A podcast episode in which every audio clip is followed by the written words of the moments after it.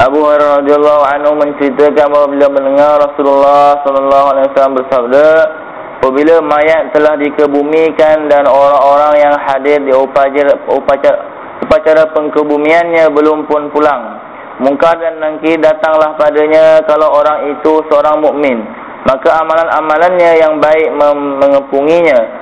Solah datang menghampiri kepalanya, zakat datang ke kanannya, puasa ke kirinya dan amalan-amalan yang baik lagi itu datang ke arah kakinya sehingga tak ada sesuatu yang dapat mendekatinya. Hingga malaikat-malaikat pun akan menyoal menyoalnya berdiri dengan jarak yang jauh.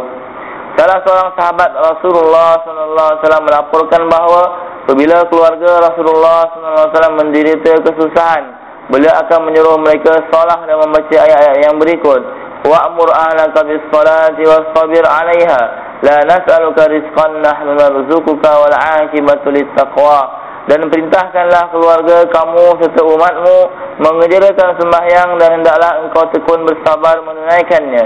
Kami tidak meminta rezeki darimu bahkan kamilah yang memberi rezeki. Dan kesudahan yang baik adalah untuk mereka yang bertakwa Asma radhiyallahu anha menceritakan bahawa beliau dengar Rasulullah sallallahu alaihi wasallam bersabda, semua orang akan dihimpun pada hari hisab dan mereka akan dengar suara malaikat yang menyeru.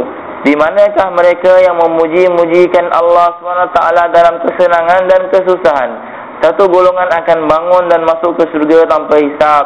Kemudian diserunya pula di manakah mereka yang meninggalkan tempat tidurnya dan menghabiskan masa malamnya dengan bersolah satu golongan lagi akan bangun dan masuk ke surga tanpa hisap. Malaikat itu akan menyerulah sekali lagi. Di manakah mereka yang perniagaan dan jual beli tidak melalaikan mereka daripada mengingati Allah Subhanahu Wa Taala dan satu golongan lagi akan bangun dan masuk ke syurga.